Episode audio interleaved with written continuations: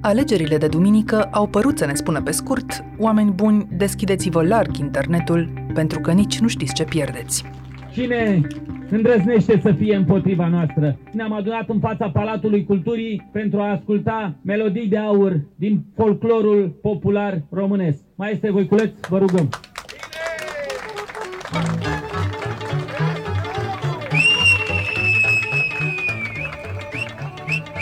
Am pornit în această luptă sfântă nu pentru noi, ci pentru neamul nostru, pentru Dumnezeu și pentru viitorul copiilor noștri. În lupta asta îi avem alături pe toți patrioții români care nu se tem. După ani de irelevanță, George Simion, un activist oportunist, a strâns în jurul lui oameni cu simpatii legionare, ultraconservatori religioși și pe cei mai vocali adversari ai restricțiilor de pandemie. Avem oameni care ne apără, avem cei mai buni luptători pentru românism și pentru libertate. În aplauzele voastre, doamna avocat Diana Șușoacă. Pe noi nu ne omoară COVID-ul! Pe noi ne omoară Arafat, Tataru, Lucovid și marele maestru de ceremonia lor, Iohannis, cel mai mare trădător al tuturor timpurilor după Iliescu! Pentru că războiul ăsta nu este pentru noi și nu este cu noi, este cu Isus Hristos. Mărturisiți-l pe Hristos, așa să ne ajute Dumnezeu. Lângă ei au venit în cercuri concentrice nemulțumiți de orice fel în căutarea mesianismului politic. Iar ceea ce părea locul de joacă al unor excentrici s-a dovedit, în ziua alegerilor, o rețea online cu sute de mii de oameni uniți ca în transă, de furie, dezgust și disperare. Mare atenție! Am luat peste cele 500 de mii de voturi pe care ni le-am propus. Suntem surpriza acestor alegeri pentru că românii s-au săturat de hoție, de minciună și de lipsă de atașament față de valorile naționale. Exista deja în substraturile societății bomba cu ceasa unui nou partid extremist și criza ultimelor luni a fost numai racheta care să o ducă în Parlament? Sunt semne că aur poate să ajungă într-o zi garda de aur? Sunt Anca Simina și ascultați On The Record, un podcast recorder în care știrea primește o explicație. Începem acest episod cu o mențiune, aceea că deși am încercat aici să dăm săptămânal o explicație pentru fiecare eveniment important la care asistăm, ar fi ipocrit să spunem că putem explica pe de-a întregul fenomenul aur la numai câteva zile de când a luat complet prin surprindere societatea. Dar ceea ce trebuie să facem este să ne punem acum întrebările relevante cu care să rămânem în minte mai departe, înainte ca extremismul de orice fel să ia amploare în România și ne vom pune aceste întrebări împreună cu Radu Umbreș, doctor în antropologie socială al University College din Londra și lector la SNSPA, unde predă, între altele, antropologie politică. Radu, câți uh, prieteni cunoscuți, eu știu, ți-ai întrebat de duminică încoace cu cine au votat sau dacă au votat aur mai precis? Știu câțiva oameni care au votat aur. Nu sunt neapărat între prietenii mei sau apropiații mei. Sunt mai repede dintre cei cu care am lucrat în timpul terenului meu, într-un sat din nordul Moldovei. Deci și... acolo te-ai dus să-ți găsești răspunsurile, că în jurul tău nu prea erau așa în bulă, nu? Cu siguranță nu erau în uh, bulă. Am fost și eu surprins de scorul pe care l-a luat la alegeri, dar știam că se întâmplă ceva acolo sau simțeam mai bine zis că se întâmplă ceva în zona aceea. Da, dincolo de teorie sau de imposibilitatea asta noastră de a ne explica acum de unde 500 de mii de voturi dintr-un așa zis neant, îi descoperim ba în afara bulei, Bam foarte aproape. Citam că cineva s-a întâlnit la sală cu un votant aur care acum și-a povestit convingerile fără nicio reținere, ba și la Uniunea Scriitorilor sunt destui susținători. Ce-ți spune asta? Care a fost revelația ta post-electorală în legătură cu mișcarea asta care e mai degrabă grassroots, așa, nu? Cred că ar trebui, în primul rând, să dezexotizăm puțin chestia asta, că e încă caldă evenimentul, suntem așa surprinși că această forță politică pe care nimeni nu o vedea a crescut, însă niște semne erau acolo, nu? Dacă ne gândim la referendumul pentru așa zisa familie. Cred că mai surprinzător pentru cine se uită cumva global nu este că aura a apărut, ci că a apărut atât de târziu sau că n-a existat până acum. Dacă ne uităm în jur, cam în toate țările găsim formații mai mult sau mai puțin asemănătoare cu aur, care au foarte multe dintre temele lor în uh, comun. Poate până acum n-am știut că există profilul acestui alegător în România. Ne-am gândit că dacă nu e formațiunea asta populistă, chiar extremistă în Parlament, poate nu există un electorat pentru ea. Modul în care mă gândesc este că profilul votantului aur probabil că există cam în orice societate, dar el este mai mult activat sau devine activ în anumite contexte. Citeam recent uh, un articol științific despre ceea ce în engleză se numește need for chaos. Există anumiți oameni care au această înclinație că vor să distrugă, nu vor să construiască în mod neapărat ceva. Totul este greșit, totul trebuie distrus, trebuie să o luăm de la capăt, să renaștem, așa ca pasărea Phoenix din cenușă. Și într-un fel chestia asta seamănă cu ceea ce pare să fie și Partidul de Aur și ceea ce vrea și votantul Aur, o chestie absolut paradoxală, să nu cumva să ajungă la putere, să nu se alieze cu ăștia, cu hoții, să nu cumva să intrați în guvern. Ceea ce merge împotriva logicii electorale, de aia cumva câștigi alegeri, toată lumea vrea să ajungă acolo, la putere, să guverneze țara, să-și implementeze ideile. Ori, în cazul Aur, am văzut destul de mult că era această idee să nu cumva să se murdărească, intrând într-o alianță politică cu ceilalți. Dar au propus un premier. Așadar, partidul care candidează ca să fie în opoziție, Exact. dar care are votanți din zone nebănuite. Ne-am uitat, de exemplu, la demograficele de după alegeri și am văzut acolo un profil cât de cât conturat, bărbatul sub 35 de ani, cu studii medii, care vine dintr-un oraș mic sau dintr-un sat, dar uh, care nu și-a neapărat informația din media tradiționale, se duce mai mult în online. Aur, noul partid de pe scena politică românească, a fost preferat de românii până în 30 de ani. Cel puțin asta reiese dintr-o cercetare curs avangard realizată în baza exit polului din ziua alegerilor. Datele... Voturile, cum spuneam, vin și din rural și din urban și vin, uite, din Transilvania, din Moldova și din Italia cele mai multe. Ce au în comun, te-ai gândit, Transilvania, Moldova și mai ales Italia. Dar încercând să ducem acest profil mai departe, care ai spune tu că e psihologia acestui votant? Mie mi-e teamă să fac tipul ăsta de judecăți, în special în ceea ce privește un partid precum AUR, pentru că și AUR are multe aspecte. Pare cumva monolitic, se folosesc cuvinte gen uh, că este fascist sau quasi-fascist sau naționalist, dar dacă te uiți puțin, sunt foarte multe teme pe care ei le abordează acolo și s-ar putea ca oamenii să rezoneze cu una sau cu alta sau cu mai multe dintre ele. Dacă aș căuta așa un numitor comun celor mai mulți dintre votanții AUR, cred că termenul la care m-aș gândi este cel de dezamăgire. Cred că sunt oameni dezamăgiți dezamăgiți de politică, ce puțin politica mainstream, politica oficială de marile partide, dezamăgiți de modul în care funcționează societatea, cum le merge lor. Sunt oameni uh, care au anumite aspirații și ele nu sunt atinse și oameni care vor să schimbe ceva acum, nu știu exact cum, dar ceva radical trebuie să se întâmple. Și uh, mă uitam, de exemplu, la unde a luat aur foarte multe voturi. În, cred că în județul în care a luat cele mai multe voturi, tocmai asta am aflat despre sate în care multă lume are COVID, dar uh, se duc la doctor, află că au, și au tratamentul, se izolează cât de cât, dar în niciun caz nu ar vrea să ajungă la spital, nu ar vrea să registreze statul o neîncredere, o dezamăgire că statul te mai poate ajuta, au această reprezentare a spitalelor, că dacă ajungi acolo o să mori, un amestec de lucruri poate nu foarte adevărate, dar și unele adevăruri acolo interpretate într-un anumit mod care să te facă să fii împotriva sistemului. Plus că deduc că e vorba de Suceava, Să zicem că așadar uh, este locul sau județul care s-a speriat cel mai mult de pandemie pentru că a fost șocul acela de la începutul crizei Exact. sanitare. Cred că și probabil că o criză de genul uh, pandemiei a dat ceva vânt acestei mișcări. Nu, nu spun că dacă n-ar fi fost pandemia nu ar fi existat. Din nou, cred că era un tip de mișcare care strălucea prin absență mai repede și la un moment dat trebuia să avem și noi faliții noștri, ca să citesc din uh, Caragiale, cum să avem și noi o mișcare care să reprezinte tipul ăsta de orientare politică. Însă pandemia a ajutat și modul în care informațiile despre gestionarea fenomenului au fost comunicate de către stat, ceea ce pare a fi o luptă politică pe fundalul unei crize existențiale a noastră, a tuturora. Efectele economice probabil că au contribuit și ele. Mă gândesc, de exemplu, la categoria asta de tineri, bărbați cu studii medii. S-ar putea ca să fie o, o categorie care să fi fost destul de puternic lovită de schimbările economice, de criza economică. S-ar putea să fie acumulat foarte multe frustrări și de-a lungul timpului și accentuate de pandemie, care să fi mers spre votul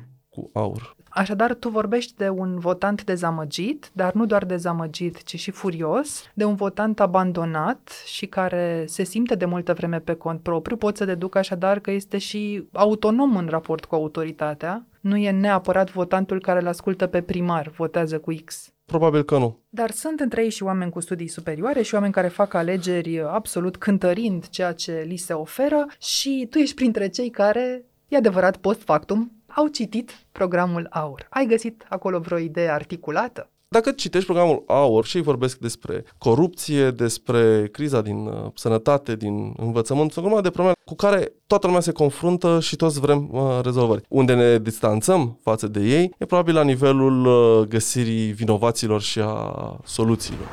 Am ajută, ne bazăm pe voi. Dragi prieteni, distribuim proiectul nostru de țară în coloană în Valea Prahovei, ne pierdem minute, ne pierdem ore, Asta e bătaia de joc a celor care ne-au condus timp de 30 de ani o autostradă n-au fost în stare să facă. Ajutați-ne să dăm cu ei de pământ, nu mai votați pe nimeni din actualul Parlament, e timpul să-i schimbăm. Evident, unele dintre problemele pe care AUR le ridică sunt legate de un anumit profil cultural. Se spune că este un partid de extremă dreapta. Aici este această preocupare cu uh, credința, cu valorile familiei, cu neamul, o formă de suveranism. Este destul de important discursul ăsta, nu neapărat xenofob, cât uh, care să refuze anumite valori ale Occidentului sau pervertiri ale valorilor noastre în zona religiei, în zona sexualității. Sunt Sorin Lavric, sunt președintele Senatului Partidului AUR și am intrat în acest partid din mai multe motive. Vă mărturisesc că m-am săturat de această molestare socialistă care vine dinspre Bruxelles, molestare pe care o resimțim prin valul de corecțiune politică și prin toate aceste curente neomarxiste care ne asediază și ne distrug pas cu pas entitățile organice. Biserica, neamul, familia, limba, etnia. Aceste entități sunt astăzi atacate în numele numele acestei viclene ideologii care este neomarxismul de tip corect politic. Teme care, iarăși, nu sunt neapărat noi. Unele dintre aceste teme se găsesc și la partidele mainstream, le putem găsi și la PSD și la PNL. Evident, nu sunt uh, centrale, sunt vehiculate de unii membri, nu sunt nici foarte importante, dar nici nu sunt complet neexistente. De data asta, ele au fost luate la aur și puse pe frontispici au fost puse înainte. Legătura asta cu cum a fost gestată, de exemplu, relația statului cu biserica în timpul pandemiei. Au fost niște momente de marketing politic foarte bune pentru AUR, pentru această mișcare. Tot ceea ce s-a întâmplat în cazul uh, pelerinajului la Sfânta Paraschiva și așa mai departe. Și a fost și un marketing făcut cu oarecare autenticitate. Ai spune, așa cum îmi descrii lucrurile, pare un partid umbrelă care are mesaje chiar și contradictorii. Sigur. Mesaje pe care vrea să le audă oricine în popor și cei cu studii superioare și cei cu studii medii și cei de la țară și cei de la oraș. Așadar, magnetul unde este? În uh, rândul liderilor? În faptul că sunt autentici atunci când le transmit, poate dacă le-ar spune altcineva ar trece absolut neobservate, sau în furia asta de care vorbeai mai devreme, colectivă? Cred că este o întâlnire între cele două lucruri. Iar nu vreau să fac o comparație în mod neapărat, care este foarte forțată cu legiunea, cu ce se întâmplă în anii 30. Însă la o scală mult, mult, mult mai mică și cu foarte multe datele problemei schimbate, putem să găsim niște paralele în care avem exact această întâlnire între furie, nemulțumire populară, dezamăgirea față de alternanța partidelor la putere, dar uh, corupția și managementul prost al statului continuu, inegalitatea socială, pe de o parte, pe de cealaltă parte o mișcare mai carismatică, condusă de Corneliu Zelea Codreanu și de către alți oameni, care se și afirmau prin această chestie fapte, nu vorbe. Era o mișcare în care leadership era acolo în fruntea oastei. Și această mișcare, ceea ce înseamnă George Simion și alții de acolo, dacă vedem, ei au avut acest background de construire a carismei de acțiuni, unde au fost prin fapte, prin călătorii, au fost în Basarabia, au fost în uh, diferite locuri, cum a fost acel conflict de la Valea Uzului, au comunicat o formă de autenticitate. Și au exersat statutul de capitan. Mi-e teamă să merg până acolo, dar să zicem un caporal major, probabil. Așa că vedem acest leadership uh, prin acțiune. E, s-ar putea ca AUR să transmită acest mesaj mai mult de acțiune înaintea unor platforme care să se uite exact la câte milioane ori să fie date la sănătate, dar mai repede avem nevoie de oameni români, cinstiți, care să fim siguri că dacă sunt puși acolo, or să lupte pentru neam și pentru țară. Patrioți adevărați. Exact. Dar tu spui așa, nu vreau să fac paralela asta. Eu însă aș vrea să înțeleg câtă vreme există aceste similitudini. Ca și mișcarea legionară, mișcarea asta a pornit de jos în sus. Probabil în uh, Interbelic a fost singura mișcare care să fi pornit cu adevărat de jos în sus. Cred că, ca și în cazul AUR, s-ar putea să fie o poveste mai complicată, însă care, într-adevăr, a avut și o componentă serioasă grassroots, de jos în sus. Nu este exclus să existe și altfel de uh, mecanisme. Mai așteptăm. Exact, dar ăsta este autentic, real și trebuie luat în considerare. Asta e unul. Al doilea element este acela pe care l-ai menționat oarecum mai devreme. Acești lideri care sunt niște tineri idealiști și aceia erau niște idealiști și aveau un mesaj coerent, nepervertit de politică, până când a alunecat în discursul uh, extremist, uh, antisemit, xenofob și așa mai departe, antidemocratic în cele din urmă. De ce n-am avea acum temerea că aur e de fapt garda de aur? Pentru că 2020 nu e 1930. Criza socială nu este atât de adâncă, nu tocmai venind după un uh, război mondial. Clar trăim într-o lume mult mai democratică, mult mai bogată, mult mai afluentă decât uh, anii uh, 30. Nu suntem amenințați nici uh, teritorial, nici uh, economic într-un mod puternic, dar avem o criză. În sensul ăsta, da, acele forme, poate, și mentale și sociale care se activează în momentul în care avem o criză, pot să dea naștere unui asemenea fenomen. Și iarăși, aur nu este nou. Înainte am avut uh, PUNR, am avut uh, PRM, am avut uh, PNG. uh, PNG, am avut uh, PPDD, iarăși o familie de mici uh, partide antisistem, fiecare dintre ele exploatând într-un fel sau altul, cu mai mult sau mai puțin succes, anumite crize, anumite nemulțumiri. A avut uh, colegul meu Mihai Voinea mai devreme o remarcă interesantă și anume aceea că dacă PRM-ul s-a construit în jurul unui ziar, PPDD-ul s-a construit în jurul unei televiziuni, iată că a apărut și partidul uh, radical, să nu-i spun extremist încă, construit în jurul online-ului. Slow clap pentru cel care a făcut această părere este superbă. Așa este. Și nu o să putem anticipa ce se întâmplă de aici încolo, dar cu siguranță trebuie să ne gândim și la similitudinile dintre aceste situații. Bineînțeles, în momentul în care se ieftinește accesul pe un anumit domeniu media, fie că este ziar, televiziune sau acum internet și oricine poate să fie acolo, poți să ai o asemenea mișcare exact, grassroots, cu lideri care poate nu au uh, foarte mulți uh, bani, dar poate au de ajuns de multă carismă și știu că anumite idei sunt împărtășite de oameni. Oameni care poate nu sunt integrați într-un partid politic sau în alte comunități, dar ei pot fi adunați. Câțiva de aici, câțiva de acolo, câțiva de acolo și pe internet, pe Facebook sau pe alte rețele, suntem iarăși un mare sat. Și la un moment dat câțiva ori să meargă la acea crâșmă, pentru că acolo se strigă împotriva primarului și a notabililor. Un mare sat care se întinde până la Bruxelles, dar tocmai pentru că se întinde până acolo, probabil și problemele pe care le-am ignorat se întind tot până acolo și mi-ar plăcea să conturăm în discuția asta și dimensiunea asta. Ce probleme, ce semne am ignorat de-a lungul ultimilor ani măcar, de a ajuns, iată, extremismul să fie în ascensiune în România. Ai menționat coaliția pentru familie și eșecul de la referendumul din 2018, așadar oamenii aceia nu doar că n-au uitat, dar au simțit nevoia unei revanșe. Unii dintre ei, probabil. Dar PSD și PNL au semnat împreună cu Coaliția pentru Familie un protocol de susținere a organizării referendumului pentru căsătorie, protocol pe care, de fapt, nu l-au respectat pentru că și-au îndemnat oamenii fie să nu meargă la vot, fie să voteze împotriva acestei inițiative. Am înțeles atunci că este necesară schimbarea din temerii a clasei politice și că aceasta se poate face numai intrând în politică. De aceea am fondat AUR și astăzi vă îndemn să votați AUR. Ai menționat de asemenea criza economică asociată pandemiei și neîncrederea în stat. E și legătura asta cu biserica, la care unii dintre noi ne uităm, nu știu, cu oarecare superioritate care începe să doară? Evident că și acolo ar fi mult de săpat și și biserica nu este un tot omogen în ceea ce privește uh, Biserica Ortodoxă. Avem și uh, partea formală, ierarhia formală. Avem și anumite grupuri mai uh, tradiționaliste, cu un mesaj care seamănă mai mult poate cu ortodoxia cea mai radicală din uh, Est, de unde se face și această asemănare foarte paradoxală între o mișcare naționalistă și un ortodoxism a la Putin. Iarăși, uh, pare uh, contradictoriu, pentru că în același timp este o mișcare naționalistă și care este profund antirusească și ce înseamnă și Basarabia. Unionistă până... Exact. Păi, iată, e un tort cu foarte multe ingrediente și unele par să se bată cap în uh, cap. M-aș de asemenea și la diaspora.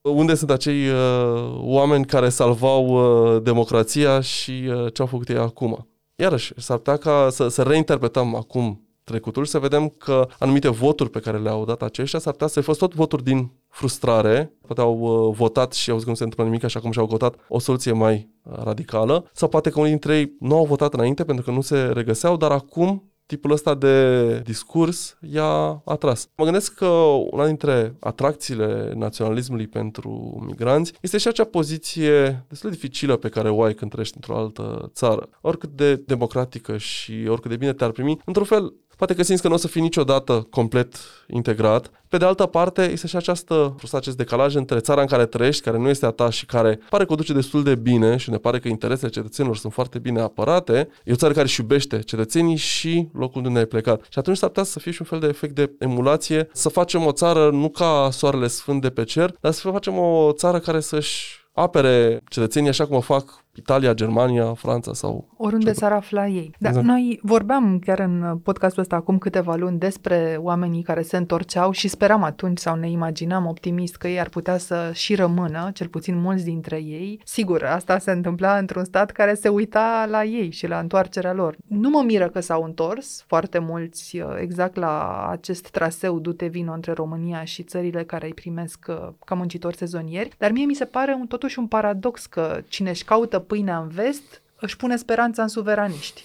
Sigur, dar până la urmă, poate că soluția aia la care vrei să ajungi, un optimism incurabil, este cumva țara ta poate să ajungă la nivelul acelor mm-hmm. țări, nu va mai fi nevoie să pleci, să treci printre străini, dacă la noi nu s-ar fura, dacă nu s-ar tăia pădurile, dacă ne-am iubit mai mult noi unii pe alții uh, românii.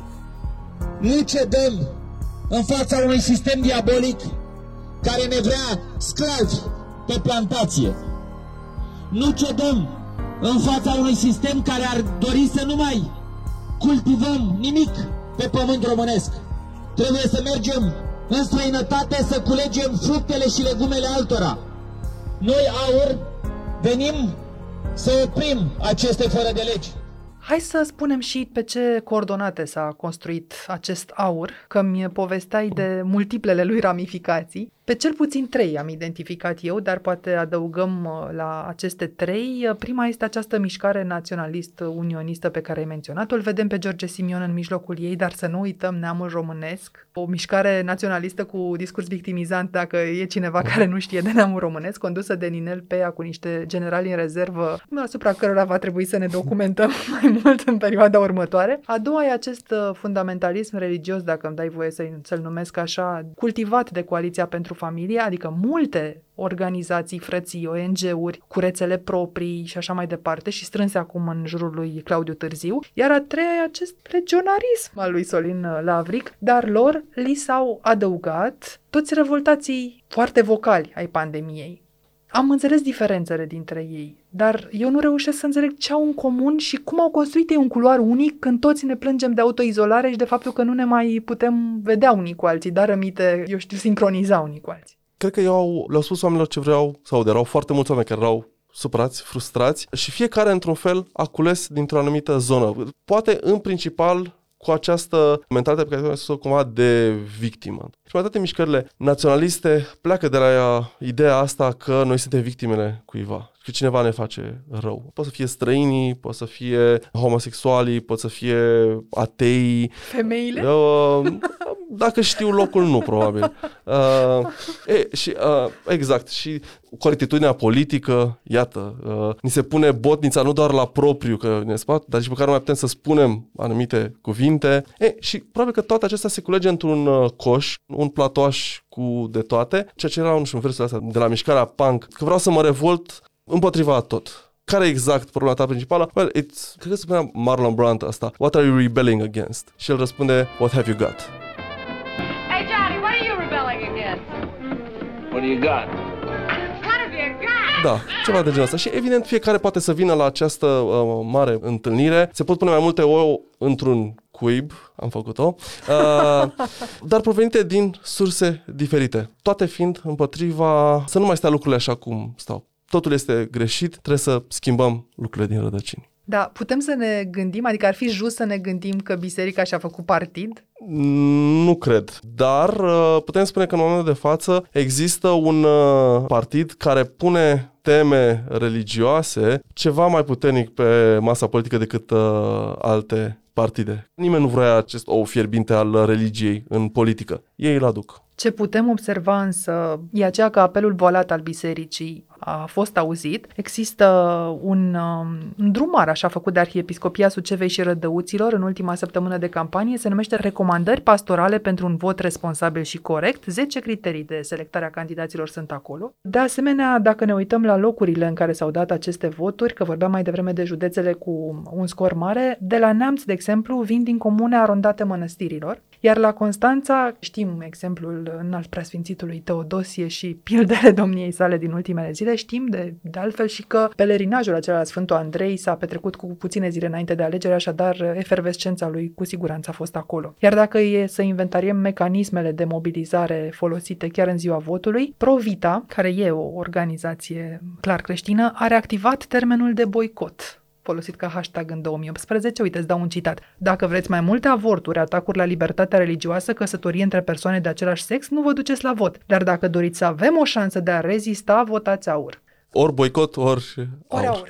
Excelent. Exact asta este cumva pă, logica religioasă a sacrului și a profanului. Orice este murdărit, mai mic sau mai puțin, este profan. Există o singură chestie care este sacră, cea care respectă exact litera religioasă. Și aur pare că se luptă pe această imagine de sacralitate. Și dacă ducem recursul la credință până la capăt, avem exemplul lui Ilia Andrei Coleșa, ITist, tata a cinci copii și fost lider al ASCOR, viitor deputat de Cluj, așadar vom mai auzi de domnia sa, care în ziua votului a scris așa pe Facebook, fraților, dacă n-ați votat încă, gândiți-vă bine, poate ăsta este minimul pe care vi-l cere Iisus Hristos. Așadar, nu biserica și-a făcut partida, credincioșii și-au făcut unul. Și poate, și poate anumite aripi din anumite biserici. Sincer să fiu mai repede, aș vedea această plecare către mistic și către irațional, asociată cu anumite mecanisme intuitive ale minții. Mă gândesc acum, de exemplu, la teoriile conspirației uh, care circulă. Nu am date, dar aș pune pariu că foarte mulți dintre votanții aur uh, s-ar putea să creadă în unele teorii ale conspirației, care de obicei sunt crezute de oameni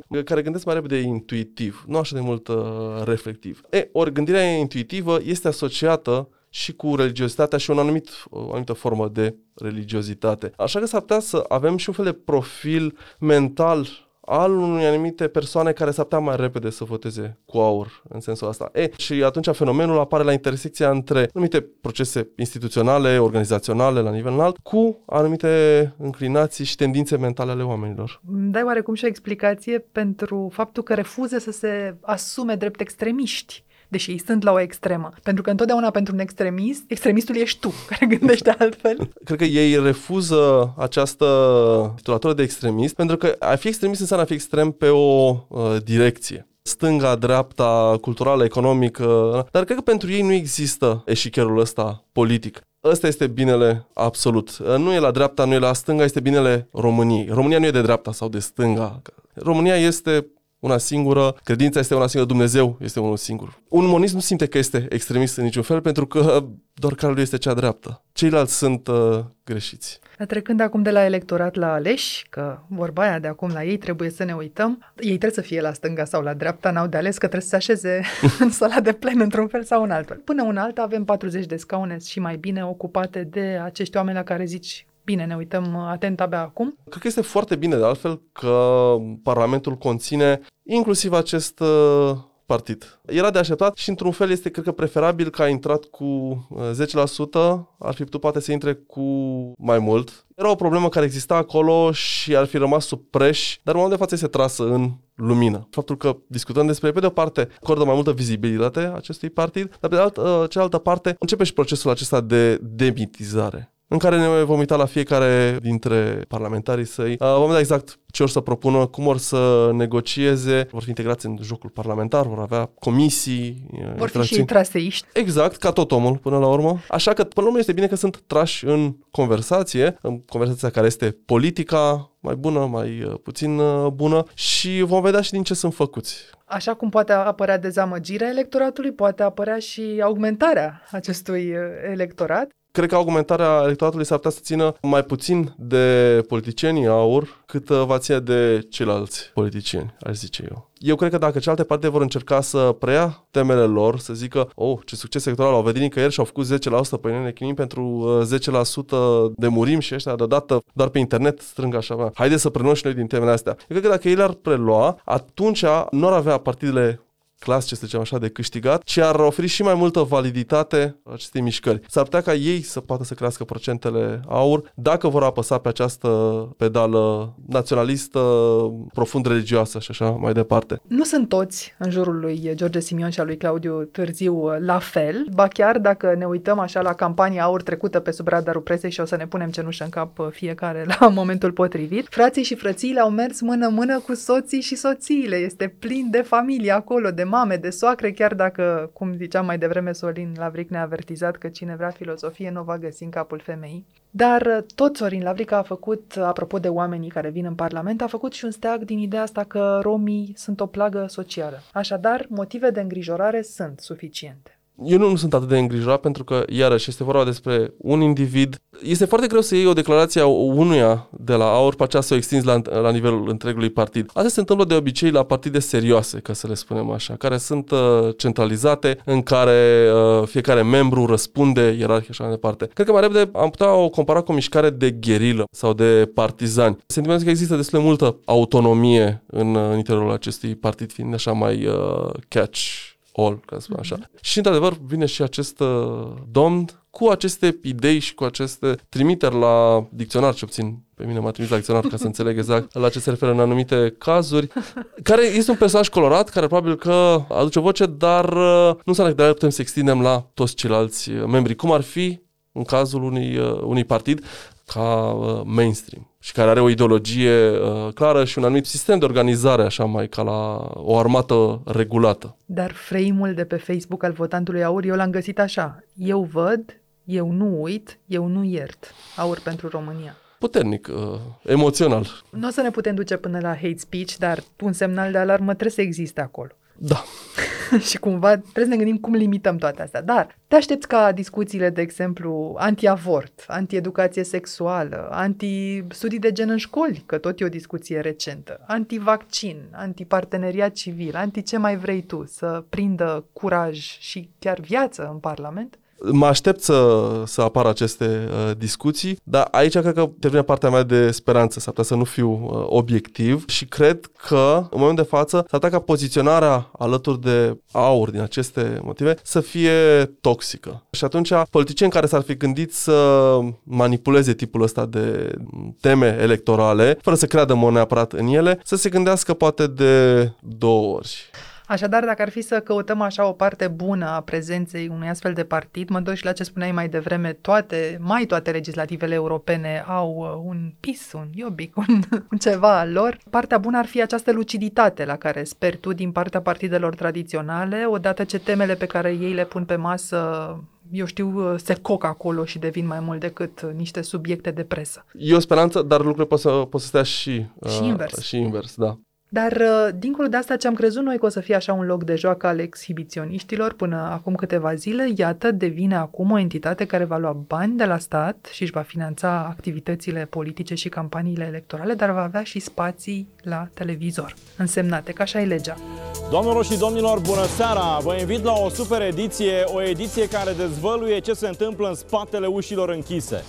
Bun venit domnului George Simion, copreședinte Alianța pentru Unirea Românilor AUR. Aici Bună e un pericol? Nu cred. Nu se Cu... pot împrăștia mai ușor ideile extremiste în România în felul ăsta? Nu, nu credem neapărat că doar faptul că ajung pe televizor îi face pe oameni neapărat mai credibili. Cred că mai repede este invers. Acum, dacă vor apărea pe televizor, nu sunt convins că vor ajunge la oameni care poate nu aveau acces la internet și acum aud de ori. Poate vor fi un număr. Dar cred că poate pot să mai crească încă un pic, dar uh, nu au un uh, potențial uriaș, potențial așa. așa. Dar, uh, dincolo de teama asta de extremism, mai ales în Parlament, unde se iau decizii, ascensiunea aur ne mai pune o, o problemă, măcar o temă de gândire. Poate oricine cu acces la internet și cu o mulțime de fani să se trezească mâine în politică, să dea buzna așa? Dar nu e până la urmă asta esența democrației?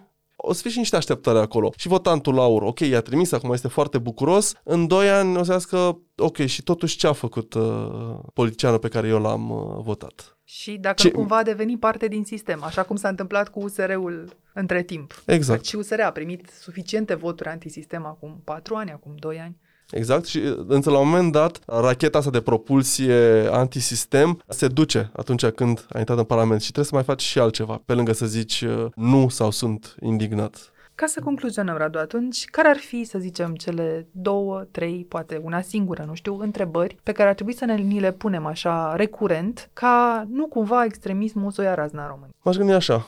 Unu, am fost îndeajuns de mult atenți, am răspuns îndeajuns de mult nevoilor oamenilor care ajung să voteze cu un partid extremist. Oare nu au niște probleme reale la care nu găsesc uh, soluții și poate statul sau uh, mediul politic ar trebui măcar să le asculte și doi, să ne gândim că de fiecare dată când va apărea o criză, un fel de pericol, anumite mecanisme, atât mentale cât sociale, se vor dezvolta și vor da naștere unor asemenea mișcări. Cred că nu o să scăpăm niciodată de ele. Deși unele pică în irelevanță după câțiva ani, cum am văzut cu PRM-ul sau cu PUNR-ul sau cu PPDD-ul. Exact. Dar în legătură cu acești 40 și ceva de oameni, ce întrebări ar trebui să ne punem? Cred că ar trebui să fie tratați exact la fel ca toți ceilalți politicieni, pentru că asta sunt, nu? Dacă sunt uh, demonizați și dacă sunt uh, tratați cumva ca o excepție, atunci cred că li s-ar cântra în strună, s-ar ar merge cu ideea asta de rebel. Nu, ar trebui să fie exact acolo frumos, înșirați uh, în rând cu ceilalți politicieni la televizor, atunci când jurnaliștii le pun uh, întrebări, și să fie supuși aceleași uh, perspective critice până la urmă. Adică să vedem mai puțin spectacolul și mai mult omul exact. care încearcă să ne-l livreze ca botin sau nu. Greu va fi. Măcar nu mai este plictisitor, nu? E, s-ar putea ca și mulți votanți să se fi plictisit de aceeași scenă. S-ar putea ca uneori să fi fost chiar un vot mai de ia hai să-i vedem. Întărâte-i drace că și mie îmi place. Ați ascultat On The Record, un podcast săptămânal produs de Recorder și susținut de Banca Transilvania. Ne găsiți pe Apple Podcast, pe Spotify sau pe orice aplicație de podcast pe care o folosiți. Ca să nu ratați niciun episod viitor, nu uitați să dați subscribe. Vă recomandăm să ascultați și podcastul BT Talks, disponibil pe bancatransilvania.ro podcast. On the Record are ca editor pe Cristian Delcea și pe Mihai Voina. Eu sunt Anca Simina, ne reauzim vineri.